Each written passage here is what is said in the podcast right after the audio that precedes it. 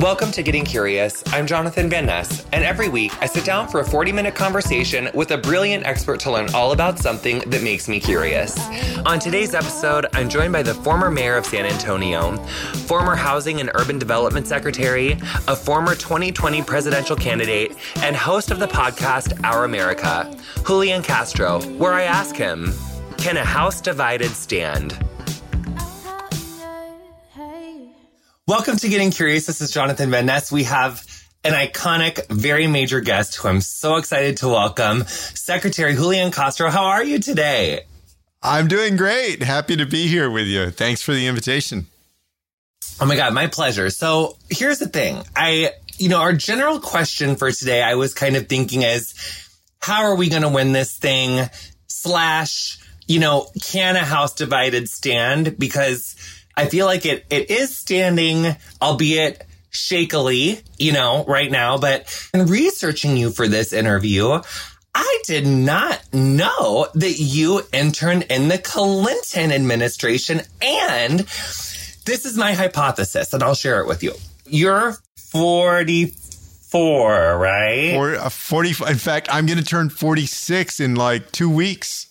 Yeah. Oh my gosh. Almost, well, happy I'm getting older and older. Thank no, you. so you're 45. I'm 33. You know, we have a lot of Gen Zers who are going to be voting in some of their second elections. Obviously, Gen Zers were huge in midterms of 2018. They will be a huge deal this election.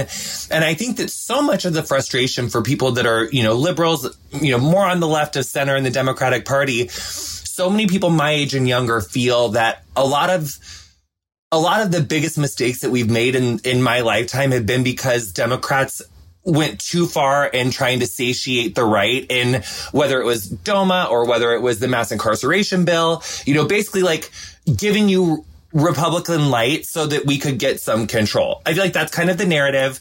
Um, maybe I'm right, maybe I'm wrong, but I just kind of want to know, like, what was Capitol Hill like in the 90s. That was uh, that was such a crazy experience for me because it was my first time really away from my twin brother Joaquin. Uh, we had never spent much time apart. This was I was going out to DC for the first time. I'd never seen it before. Uh, I had an internship in the Office of Cabinet Affairs at the White House uh, for about six or seven weeks in the summer of 1994. And so this was right before the Gingrich Revolution when Republicans mm. swept everything in November of 1994. They took control of the Congress, uh, you know, dealt President Clinton back then a major blow. So Clinton wins in 92. This is like the first time that, like, you know, a, a incumbent president gets beat since whatever, since Reagan beat whoever that that nice man was, that Carter. Carter, and so, yeah, Carter. Yes, Carter. And so it's kind of a huge deal that, you know, Bush one gets upset because that was kind of like an upset victory. Like Perot kind of had a little bit of like a thing there. And so then basically in those midterms, there's like a Republican, just they wipe us out. Like House, Senate. Is that what you're saying? Yeah, then in the, the midterms of 94. But I was there uh, as an intern at the White House that summer leading up to that huge Republican victory in 94. And uh, it did feel at the time like the Clinton administration was. Um, you know, it was it was battling on all different fronts. It was trying to get a crime bill passed, uh, but it was also fighting the healthcare fight at that time. The one, uh, the first round uh, for expanding healthcare in our country. And so it was a very active uh, spring and summer in 1994. I was only 19 years old. And so, you know, I don't, I can't say that I had, um, the biggest insights into everything that was happening at the time, except to say that you could tell that the politics that were being played, you know, I, I, came from San Antonio, Texas. And so for me, all of it was big time politics. All of it was colorful. All of it was new. Uh, and it seemed for a 19 year old so consequential too. And, you know, that was one of the reasons ultimately that I decided to go into politics and public service because I felt like, oh, wow, you know, um, it feels like you can make a difference if you do it right. I mean, it absolutely does make a difference. And I just think that for so many people that are young and disillusioned, we just don't know about the stuff of the 80s and 90s that has set up some of the systematic issues that are just so frustrating uh, for us to that you know that want to see change out. I know that you're one of those people too. So I just I think the dynamics of Capitol Hill in the 90s and like literally the six months that you just described are like, where is a documentary? I need to see it because I just think it would really help. Right? So the crime bill. So what was that? And I mean, that was the year of tough on crime. And that, like, that was that 1994, like, being there then and, and reflecting on that time. I mean, and having been a lawyer and an elected leader in that entire time since, what do you look back on that era with? I think it was overreaction. Um, I think that there was, it was obviously, there were a lot of people who were involved who had a good intention. Um, and I knew where that intention came from. Look, I, in, in the early 90s, I remember sitting in a car after school across the street from my school, my public high school, and having to duck into the you know back seat of the car because people were shooting at each other. And mm. in the early 90s, maybe 93 or 94, my hometown of San Antonio had more drive-by shootings than Austin, Houston, and Dallas combined, if I remember correctly this was an era where the incidence of crime was greater. And so I understand why people were searching for solutions. Okay, well, what can we do here? But I think what happened was that on a number of points, there was an overreaction, whether it was three strikes, you're out, or uh, the way that the laws that were put into effect disproportionately hurt communities of color, especially the black community and vulnerable communities. I think of things like criminalizing homelessness. Um, uh, in a number of ways, there was an overreaction. And so that was at that time, you know, all of that was brewing and with the benefit of of what we've seen since then, we know that there are better ways to do these things. That we need to reform our criminal justice system. We need to ensure that, um, especially when it comes to communities of color, that we're not over policing, that we're not over incarcerating. In fact, that we go back and we we undo this system that has put too many people needlessly into prison, has created this pipeline uh, and that that involves you know reckoning with that time period for sure. I got to interview Senator Elizabeth Warren, who we both supported after your campaign, and obviously we love Senator Warren. She was explaining to me that in the '80s, like, and that was kind of the era when like Washington D.C. cared about middle American families, and then like basically like the Reagan administration like took unions and was like, uh-uh, and like just made like all this stuff happened. And so it, it, was like the Reaganomics and it created this like huge economic disparity that I think in some, the, like the, the building blocks of like the top 1% and like this, just this gigantic disparity that we're seeing, they were sown then. Like those seeds were sown back. And I, I mean, they were probably sown before that, but I just, I feel like there was such a sharp rise in economic inequality in the 80s and it did make homelessness worse. And, and when we think about the problems that we have now with police brutality and some of the, you know, in criminalizing homelessness, a lot of, I think the issues that came up are really, you know, they were crimes of of poverty and and victims of violence and you know and then and then also this economic system of making money off of incarcerating people went along continues to go along with it at the same time. Is that accurate? Yeah i mean so many of the seeds of the inequality that we see today the challenges you know they they started to accelerate uh, in those Reagan years in the early 80s. I mean, first of all, he comes in and uh, drops the top marginal tax rate tremendously uh, and the capital gains tax and scapegoats people who are poor paints this image of of urban america as filled with lazy welfare cases and of course there's also a racialized component to that um, and so it was a time when uh, success and thus successful. In other words, the wealthy were glamorized and by policy were made more successful.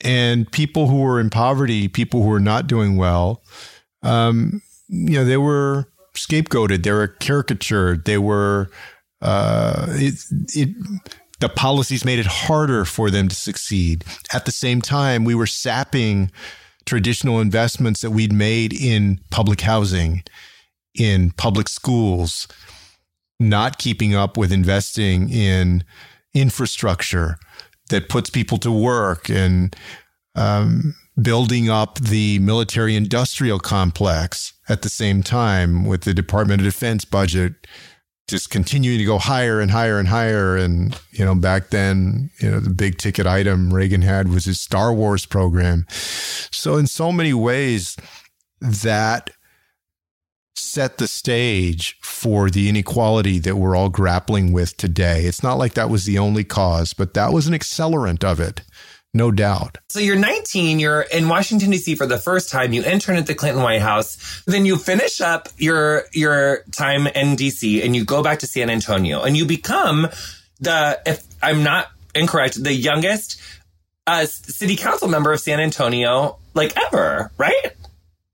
Yeah, so I went to law school and then got back in the year 2000 and right away ran for city council when I was 26. And at the time, I was the youngest elected city councilman in San Antonio history. Uh, you know, jumped right into it. I was also starting to practice law, so juggling both of those things. But basically, I had a passion for trying to make sure that other people could have the same kind of opportunity that I'd had. And getting into local politics was one way to make sure that I could help change things for the better in my own community your ability to bring the idea of intersectionality into politics and into your presidential campaign and just into your into the vernacular of mainstream people i think is so important and revolutionary and i respect it and look up to it so much. And i, I really appreciate that. And before we really get into that it's like i feel like just such this frustration of like after watching the republican national convention this time i remember so clearly in 2016 having just finished up like a 10 day hour or like a 10 hour long day of work behind the chair at the salon that I worked at in LA. And I was driving home and listening to Donald Trump deliver his acceptance speech back then that, that painted a similar picture that was grappled with, you know, fear and anxiety and, you know, we're losing our control and there's violence and there's, and it just, it wasn't the narrative of the America that I felt like I lived in or, you know, have lived in since. Have, I just, so how how can we reach across and and I'm always struggling with the idea of like do we try like do we go for the 50% of the people that didn't vote because we have such low voter turnout or do we go for the people that are kind of on the fence? Or like what do you think the magic sauce is to getting people to understand like the the context of what has led us to here? Because we do have so much news and just stuff flying at us all the time. How can we get people to kind of understand what the fuck happened? Yeah. I mean, here's the thing. I mean, it is harder than ever before to summon a common sense of purpose and of unity in this country. Yeah, I remember President Obama uh, uh, in an interview talking about a moment that he remembered where uh, he had gone to I forget where overseas, but to to to where the International Olympic Committee, the IOC, was going to decide who was going to get the Olympics. And Chicago at the time was in the running. And in this interview, President Obama said that, you know, when the announcement was made that Chicago did not get it, that that there was some glee, some applause uh, by people on the other side of the aisle and that that you know that struck him because traditionally we've been about okay of course we want that our america to win that kind of competition. You know that that would be something special for all of us. And that was just one small moment but to me it really spoke to this larger challenge that we have of being so polarized. And you really have different problems in there because we're polarized but now people are getting more of their own information that fits their bias, whether on Facebook or Twitter or even Instagram, um, or watching Fox News on TV mm. or or MSNBC or whatever it is, right? Yeah. On top of the fact that everybody's getting their own information, you have disinformation. I read a, a poll yesterday, results of a poll that said 57% of Republicans believe that QAnon is either mostly true or somewhat true. I mean, you're talking about you're living in a different world than from somebody else, right? Um, so you have different information, you have disinformation, and then you have people that, for whatever reason, just don't seem to care. People that don't follow any of it, and sometimes you know there there are legitimate reasons that people are tied up. They're just trying to survive. They're you know they're trying to get by. They don't have time to hop on the internet and you know read the latest news or even sit in front of the TV and and and watch it but I think that we have to address both of those things. The I found that the best way to get people involved who don't seem to to care or want to be involved now, if you're in politics, is to deliver results. You have to show people why it matters. You know, if you're Democrat and you believe in improving education, you need to figure out okay, well, what are you going to do? What are the concrete things that you're going to get done that will improve it? in a meaningful way for their kids so that people that are on the sidelines right now not really paying attention you you can at least show them why it matters and connect it to their lives. For the folks that are getting hit by disinformation i just feel like these platforms need to step up a lot more. I mean facebook today announced that they're not going to accept any political ads new political ads one week before the election. So they're taking baby steps to do what I think we need to do to ensure that you know we're more on the same playing field in terms of the information that we're getting and the perspective that we're getting. There's always going to be a diversity of opinion and and a disagreement about what the facts mean but we do need to work toward getting to getting to hey these are the facts. If there's one thing that i think donald trump has one way that I think Donald Trump has hurt us more than any other is this idea that everybody has their own facts, that the facts themselves don't exist, are different, or can be manipulated because he's doing that. That's dangerous for us well past when he's no longer president. Yeah, I think that's what is continues to be something that's so frustrating about dealing with him as the president and also, you know, so many Republican people that are enabling him. We're going to take a really quick break and we'll be right back with more Secretary Julian Castro after this.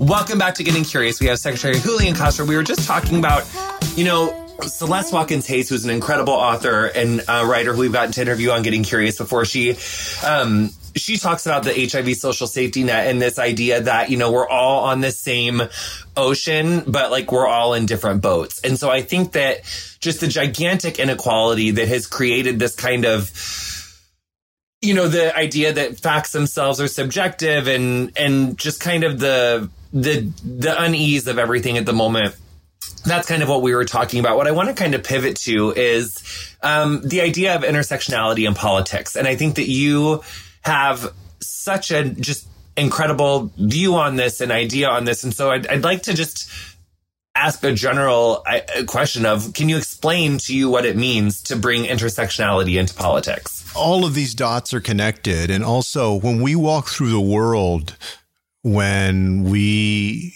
intersect or when we when we interact with people in the world, we have different identities.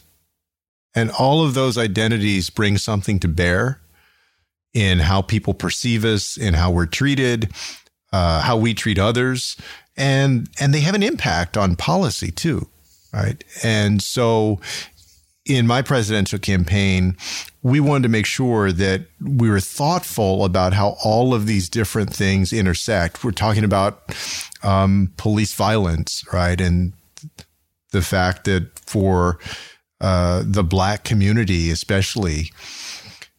Know, oftentimes excessive force is used. Well, how does that intersect as well with for instance, the LGBTQ community, because for transgender individuals, especially, there are similarities, some differences as well, but they also have been targeted. And the, the um, lack of uh, the lack of, of change or lack of movement in policy to address these issues has been very similar um, in terms of you know people being ignored, um, people not being believed, um, the resources not being invested to change things, uh, and at the same time, you know, people leading daily lives where they're having to grapple with this reality all the time, and so. You know, I wanted to make sure that during the campaign, we took a lens that was nuanced, that looked at people in a way that's consistent with the lives they're actually leading. And didn't did that for identity but then also you know these issues intersect. If you really want to lift folks up it's not just about housing which you know i had been the housing secretary and familiar with. It's also about how that connects to their job opportunity their health their health outcomes uh, their their uh, access to fresh food, their transit access, all of those things.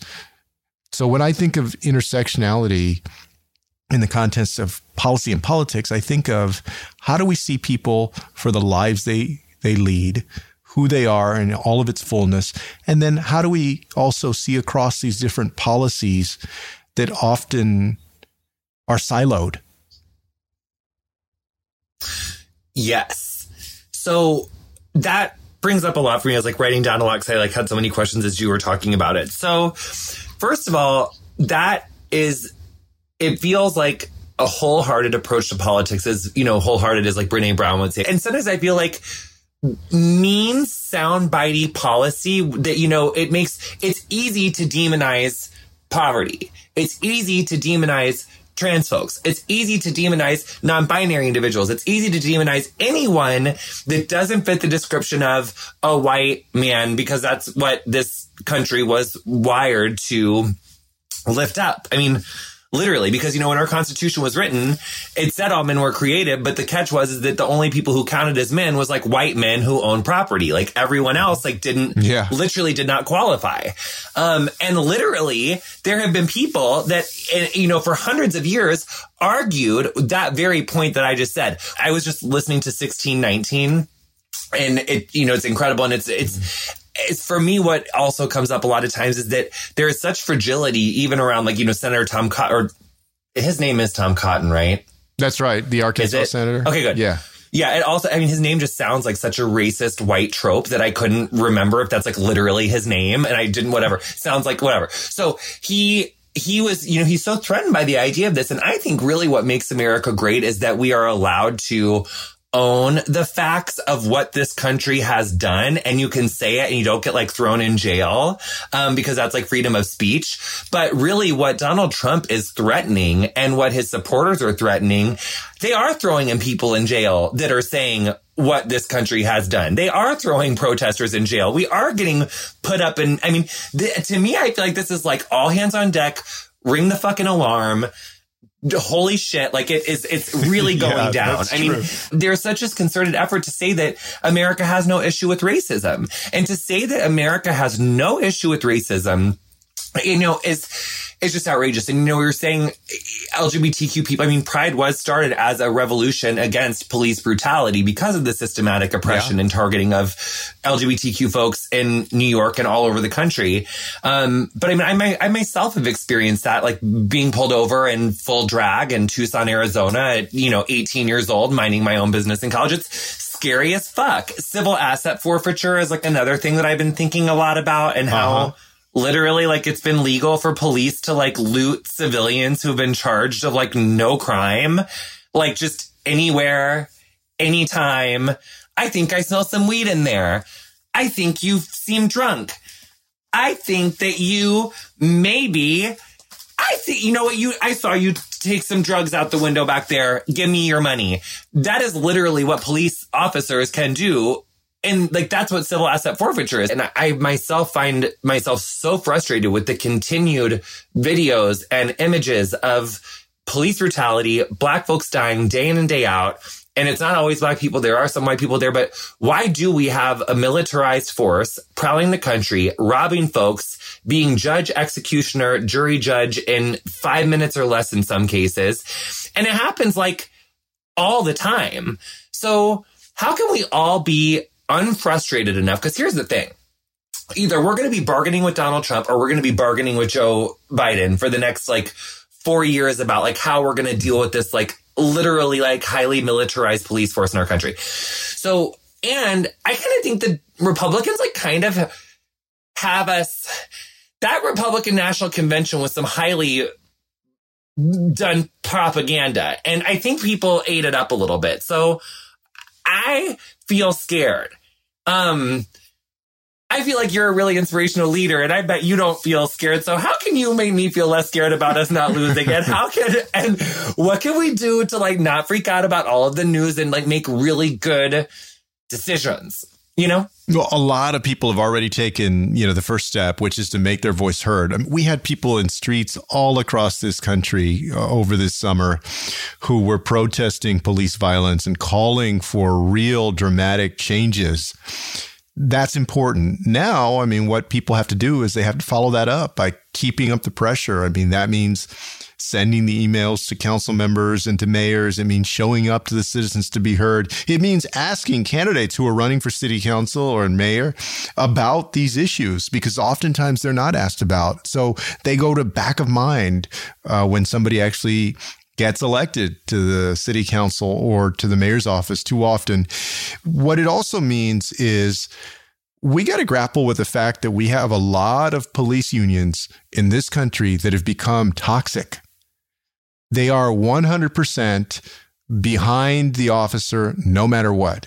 A good example of that was the two officers who were disciplined for what happened to a 75 year old Buffalo Man, and people may remember yes. this video where they they yes. pushed him back, he fell back and hit his head. I mean, it's just it's just a, um, terrible to watch that. Well, those officers, two of them were disciplined. Well, what did the union do? They applauded those officers, and and people walked out. And people walked out of that union, didn't they? Because they yeah. were going to maybe discipline and then Fox News like runs out as headline news like these police officers are taking a stand against this lawless violence for like maliciously attacking a 75 year old defenseless man. Yeah. I mean, in the case of George Floyd, you had uh, police union leaders who were smearing his character after he was murdered by a police officer. They were smearing his character instead of constructively calling for change in policing they're just too oftentimes they are toxically defending the status quo, a status quo that harms communities of color, especially Black Americans. And you so for citizens that are out there, you know, make this an issue. Local governments negotiate police union contracts every three years, every five years. Yeah, that's where the action is at. A lot of the action with discipline, accountability, transparency, it's there at the local level because they're the ones that deal in police union contracts. That means that you don't you don't need to wait for Mitch McConnell and the United States Senate to pass the George Floyd Justice and Policing Act. If you're concerned about this issue in your local community, go and talk to the mayor, go and talk to your city council member Find out when the next police union contract is up for negotiation. Shine a light on that. Make your neighbors aware of that because oftentimes far too few people actually pay attention. So they don't put the pressure on the politicians to move things in a better direction.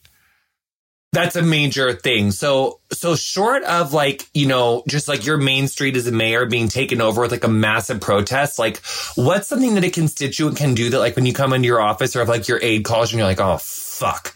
Like that Nancy Joseph found out about those police, you know, doing that thing again. And now she's going to like, is it, is it a letter? I would say let them know, send an email and also call and let them know that you're active in the community and that you you fully intend to spread the word about the response that you get.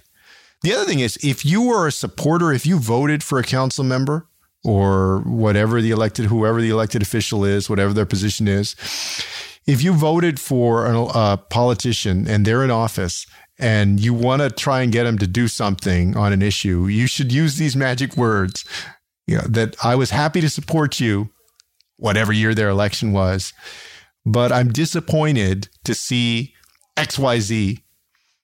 And I want to know what you're going to do uh, because mm-hmm. I want to tell my friends whether they should support you, you know, or not. Um, also, I wanted to say on the police, just if I could fill in a little bit on the police yes. violence, you know, during the campaign, we put forward an entire plan of how we could reimagine uh, public safety and reform our police. Uh, including some of the things that have already been proposed out there, you know, banning chokeholds, demilitarizing our police, more transparency, accountability, having a database of officers that have been uh, let go because of you know they've done bad things. I'm glad that some of that has been taken up in Congress, but there's a lot of work to do in local communities. People can get some of that done and they should you know call and write an email and go to citizens to be heard i can tell you from having been on the city council of San Antonio for four years, been mayor for five years. Sometimes you think that it doesn't make a difference, but especially in numbers, it does make a difference and especially like listen and ask for when the union police union contracts are up for negotiation because that's like a big deal. So then after you become mayor then you go on to become the secretary of housing and urban development which is what Ben Carson ended up doing which is oh my god. I like i mean i wish up until 2016 i mean i think i knew that that was a cabinet member like being a hairdresser in california and just like trying to like get my hiv meds and like feed myself and stuff. Um wow, I didn't realize what a major job that is. And so you basically become that the, the secretary of HUD in 14 to 16. And how did you kind of bring that intersectional approach into your job there? And what also does that, like, I'm pretty sure I know now, but for other people and maybe myself too, what is like the full range of what the housing and urban development, like, department does? I mean, HUD was created during the Johnson administration uh, and I mean, the job of HUD is basically to create more housing opportunity, especially for low income Americans. And so that includes investments in public housing in what are known as housing choice vouchers or Section 8. Uh, FHA, which insures mortgages, which so that people who are not wealthy are able to actually get a mortgage and become homeowners. So it, it sparks housing opportunity throughout this country. When I was in office, we wanted to make sure that the most vulnerable communities were seen and that we could produce policy and investments that reached them. Now, I remember, for instance, going and visiting uh, uh, a center in Los Angeles that was working with homeless teenagers and hearing that in the community, up to 40% of homeless teenagers came from the LGBTQ community because mm-hmm. you know people were often young people were often either made so uncomfortable at home that they felt compelled they had to leave or kicked out because they were rejected yeah. for who they are. And that we see this across the country, unfortunately. But that was a perfect example of how, okay, you know, you drill down and you have this challenge with how do we serve teenagers who are homeless, but it's deeper than that too, because you have especially a gay, lesbian, bisexual, transgender, non binary teenagers that have a particular challenge that end up homeless at much greater rates than everybody else. So the question is okay, well, how do you address that? You know, we partnered with the True Colors Fund and we tried to make investments uh, so that more opportunity to move from the streets to a sheltered environment or ideally to housing could happen. And um, what I see today at HUD is both a, a lack of will and a lack of imagination. A lack of will to even fulfill the mission of the organization. I mean, the administration wanted to cut the budget by $6 billion the first year they got there. And a lack of imagination. They're not even digging deeply into these challenges. And they're ignoring the most vulnerable communities so they wanted to cut the budget by $6 billion, but Ben Carson bought that fucking cabinet for like 35 grand in your old office. Yeah, I, go figure, right? I don't know. $31,000 uh, table or furniture set, whatever it was. Uh, and you were there. I'm sure it was cute. I bet it looked good when you were there. It was perfectly fine. Yeah. Yeah. I mean, come on. Or also, no, it, you don't expect to be like, you know, you don't expect to have royal furniture either when you're there at this that that HUD building is a notoriously ugly building built in a brutalist style from the 60s and uh, so nobody expects a super fancy place when you walk in there. But you know, the, the, larger point was that um, they're just missing the boat. They're missing the boat on purpose. And um, they're missing the boat at a time when so many vulnerable people out there actually require champions. They require strong voice and doers, and they're not getting that from this administration. And then when you have homelessness and homelessness is criminalized, and then you have so many folks that like, you know, make LGBTQ things kind of criminalized in their home due to their religious beliefs. And then those kids end up homeless. And then we're, you know, we're doing all sorts of different things to, to put food on the table and eat and pay your bills and like, you know, find your way in the world is like so many LGBTQ youth are struggling to do. Uh, cause we've come through so many things and however, more of those commas that you have in your intersectionalness, the more difficult it is. Um, you know, I had a lot of help. I, I, I know so many other people who've had it, you know, so much more, you know, just had it so much worse. So, you, you know, you're the Obama administration and you as housing and urban development secretary were very, I think, uh, effective and, you know, really good in your role, very much not missing the, missing the boat, as you say, but this one is so not. And we're seeing that, you know, there's this cycle. It's easy to throw people, demonize them, throw them in jail. Absolutely. And it's just this, yeah. it's this vicious cycle. And thinking of things in a wholehearted way isn't as easy. And, you know, thinking of things thoughtfully and choosing love instead of fear, it is harder. Not to sound like Marianne Williamson, but it's true. To choose love instead of fear is more difficult. And it's more difficult to, to give someone a chance than it is to like, just make fear based decisions. So how can we make intersectional thinking chic? How can we make it cool? How can we make people want to do it? Because a lot of people are just loving this whole like, well, then you shouldn't have done that. Shouldn't have worn that outfit. Shouldn't have gone outside. Shouldn't have gone to the fucking protest. Maybe you shouldn't have, you know, been so loud. It starts with, with education and understanding.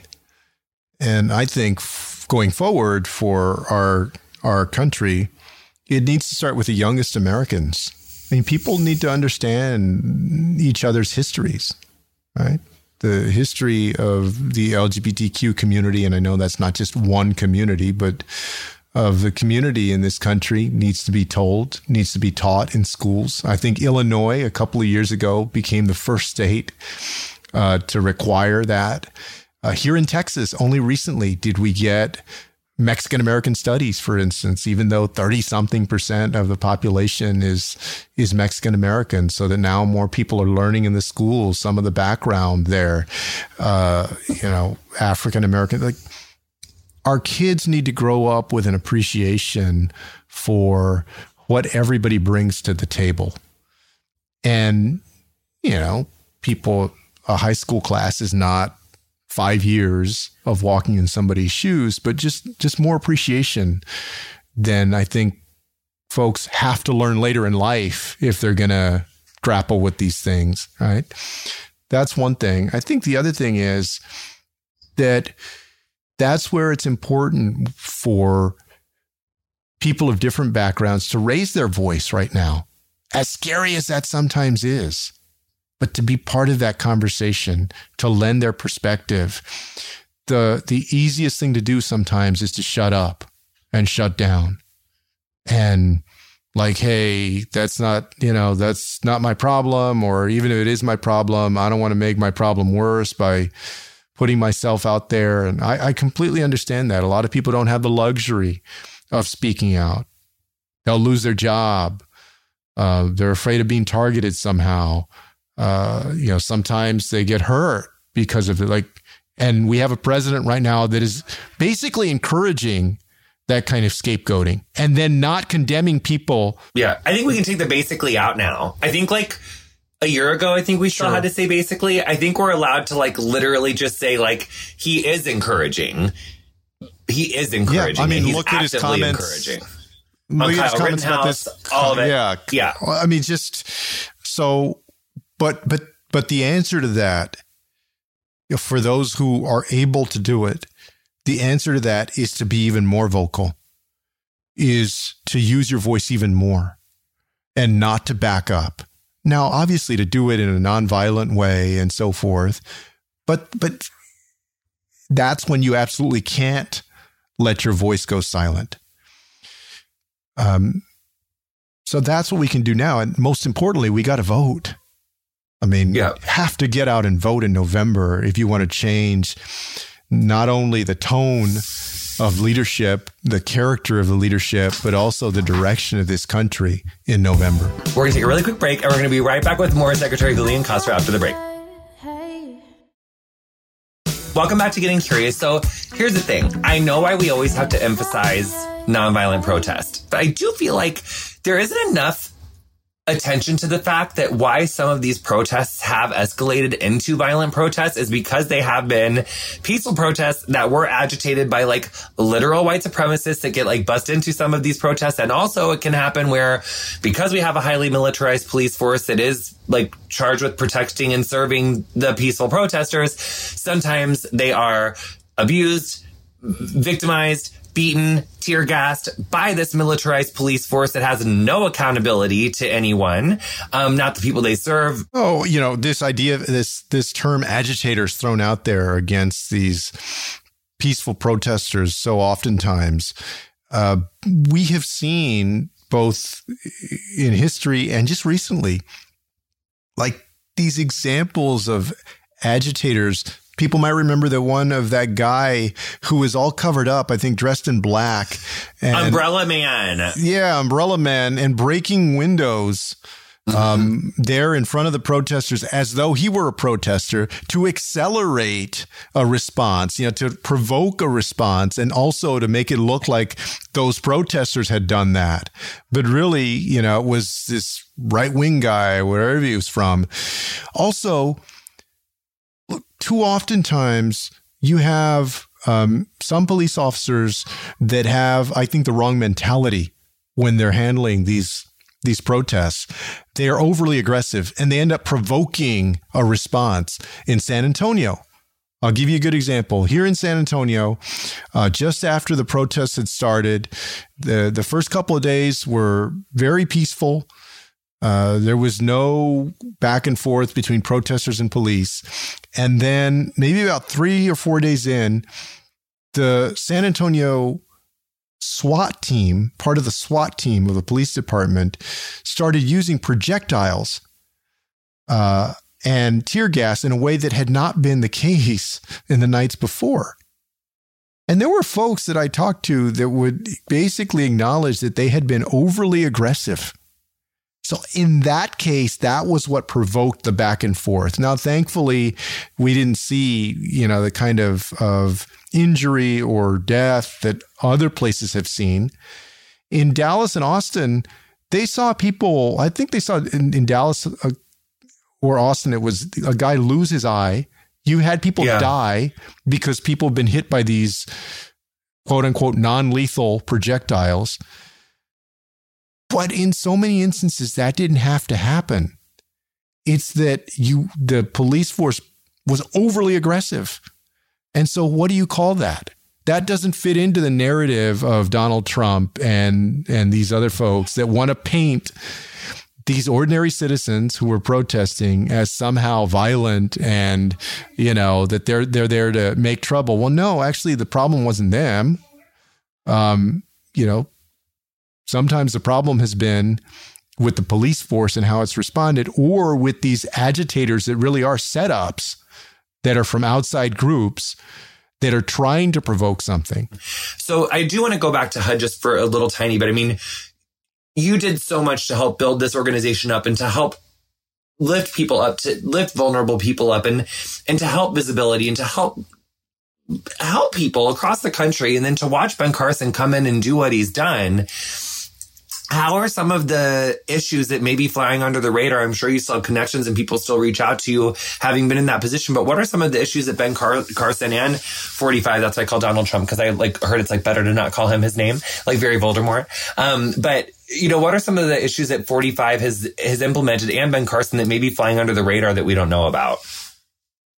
Well, they've tried to tear down the prog. You know, Trump and Carson have worked together to tear down the progress that we made in the Obama administration to provide more housing opportunity, and also to ensure that we have fair housing opportunity in this country. One of the things I'm most proud of that we did when I was at HUD was we passed a rule called affirmatively furthering fair housing. And what it said was to cities, to counties, to housing authorities, if you get federal taxpayer dollars through HUD, then you have to become more serious and produce a plan on how you're going to ensure there's fair housing opportunity for everybody. You know, this was unfinished business from the 1968 Fair Housing Act because what we see is that even today, housing discrimination exists. So we wanted communities to do more to address it. As soon as they got into office, they put that on ice.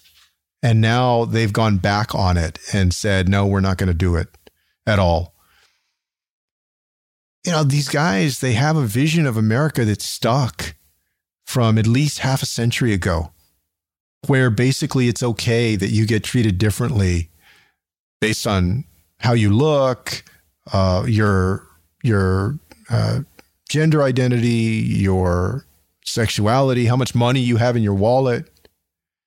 Another example of that is when I was at, at HUD, uh, we expanded what's known as the equal access rule to protect members of the transgender community so that if they showed up at a shelter, for instance, that they would be accommodated according to how they're comfortable, to their their choice. Put that into place.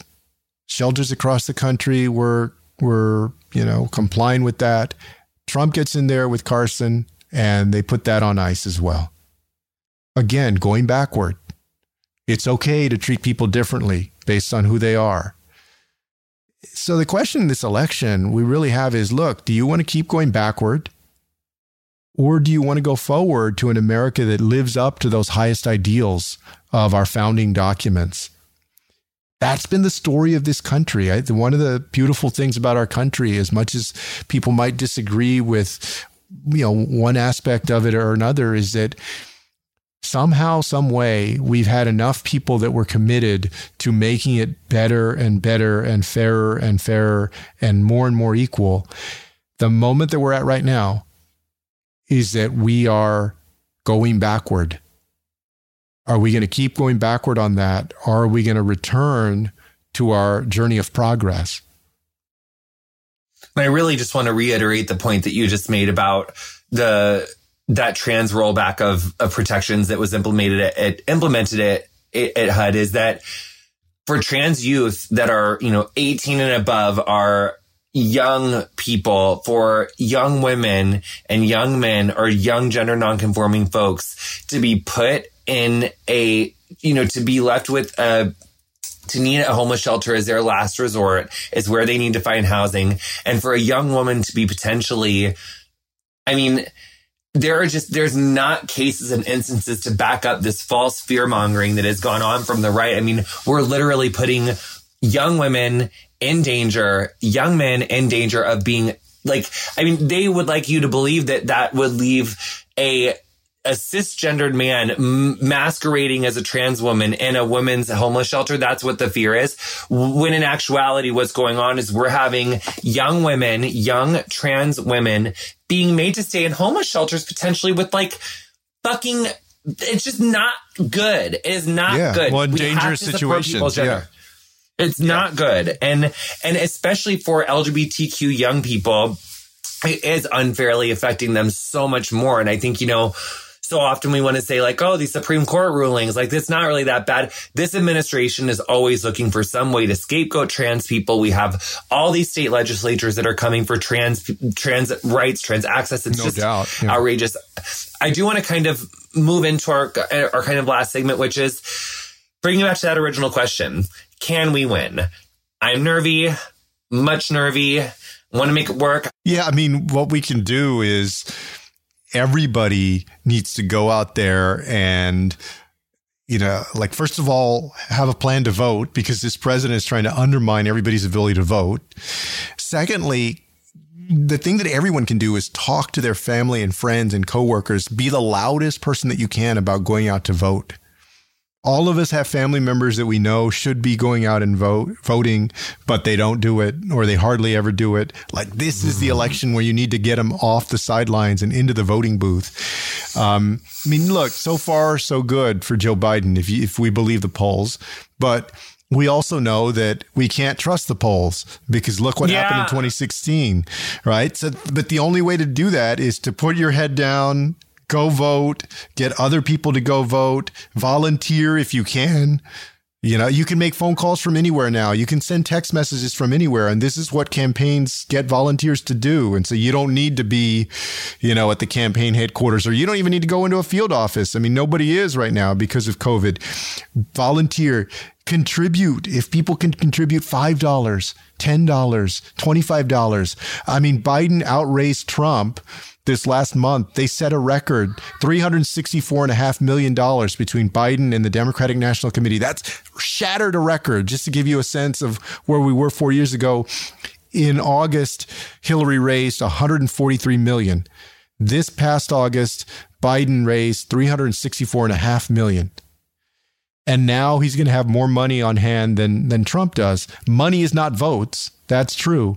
But look, all and that's 205 million dollars of that was small dollar online contributions. That means that you know people can make a difference in every single way. And so i would channel that anxiety that, that you might have for folks that are listening out there then the of oh shit.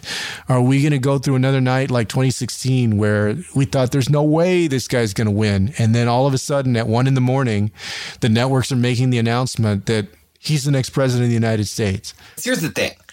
I'm from a town that voted for Trump two to one in 16. Like I'm from Illinois, but my hometown is like six hours southwest of Chicago. It's like right on the Mississippi River, across the river from Hannibal, Missouri. Like it is, you know, it went for Trump two to one. And so, you know, when people were like, oh, he's not going to win, he's not going to win. It was like July of 16 where I was like, I don't know, like people from my hometown and like, and all of my, I had like clients like him, with yeah. families from the Midwest, yet loved. And I was like, I don't know where we're getting all this confidence from, but I was like, maybe like, it's like the ex apprentice, like host really going to be the president. But like, but I also was like, I don't know. Like I, I was, I was a lot more scared and really saw that, like when Kellyanne Conway said, we see a path to victory, I believed her. I believed her then. And now I don't, feel completely not the same. I I really want to have the blind faith. I really want to like, and I, am I'm, I'm campaigning. I'm talking the talk. I am phone banking. Like I am. So, but I don't know if I am I like literally asking like Secretary Julian Castro to make me feel better about our nation's future. Do I have a question right now? I, I kind of can't tell. I um, but so, but do you think we can win? We can win. Oh, absolutely. I, be- I believe that we're going to win. And here's what here's why I think we're going to win 2020 versus 2016. Trump won the election by winning the electoral college and he won three states, Michigan, Wisconsin and Pennsylvania by 77,000 votes collectively. Do I believe that there are enough people who see Trump differently in those states now. Now that he has a track record, now that we've gone through COVID, now that people have suffered, now that the economy is a lot worse than it was a year ago or four years ago when he got elected. And now that many people who might have voted for a third party, Jill Stein or whatever, they're like, no, no, I, I, got it serious now because the alternative is Donald Trump. He's not just a theory, and they don't expect that Back then, they thought Hillary was going to win, so they might have felt freer to vote third party. Do I think in all of that that there are enough people to overcome Donald Trump?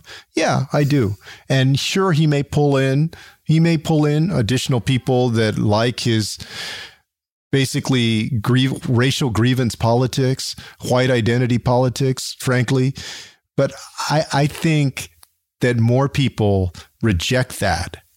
And and people that were off the off on the sidelines last time, they're gonna get into the voting booth this time in Michigan, in Wisconsin, in Pennsylvania, and in states like Florida that we only lost by a point last time. Mm.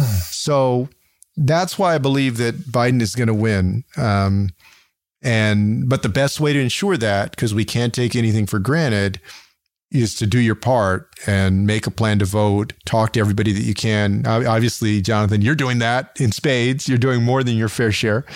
Um, you know, and uh, I and many of us. But but this has to happen at the family level. It has to happen, you know, with just regular everyday voters out there.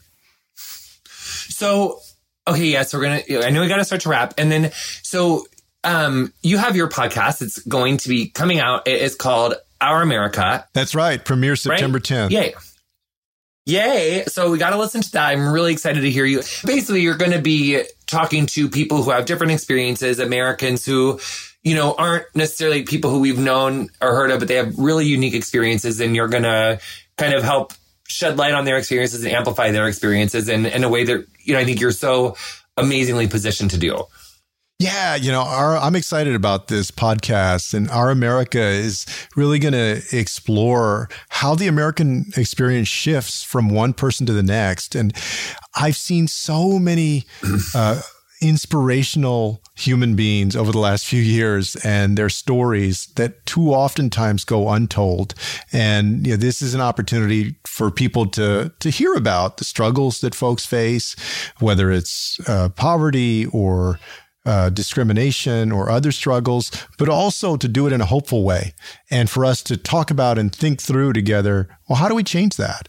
You know, how do we create an America where everybody can prosper? where everyone counts. I cannot wait to listen. I will be definitely subscribing. And I, I just cannot wait to listen. I just want to say I have two more little baby quick questions. One, I'm a recent Texas transplant. I just moved here. I love it so much. It's so pretty. I never knew. Where are you at, John? I'm in Austin and I'm there you go. I'm pretty sure I'm aren't I in Wendy Davis's district? I think I am. I hope I am. I really want to vote for her, but um if I'm not in her district, then I guess I won't get to. But I, I just want to think that I am. I wear her t-shirt all the time. I love her. But is there any like other She's local great. races you're looking at? Any other things you're like? Is there like any other things around Texas that you're like, you know, like politically, oh, like, absolutely. oh yeah, this yeah. person. So, so, Texas, I think is is ready to go. It's ready to flip. Um, 2020 is the year where I think we can get the 38 electoral votes of Texas, and they're great candidates. Wendy in the te- in the 21st congressional district running against Chip Roy, the incumbent Republican. There's fantastic candidate named Candace Valenzuela who's running in Texas 24 in the suburbs of DFW. Uh, I set up this effort called People First Future to support and invest in bold progressives who are running out there from Congress all the way down to city council and school board because I think we need a great bench. And in Texas, we have a great bench that's out there and, and ready to lead. So, and then this is also part of it. Like, I, so what do you want to do? Because I want to see you. I mean, don't I? Don't we need to have like senator in front of your name or like?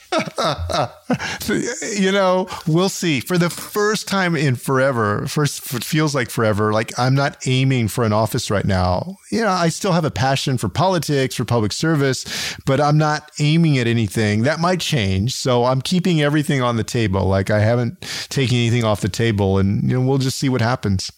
Well, let's just think about this for a minute because it's 2020 and I'm pretty sure that that Ted Cruz in Beto was 2018.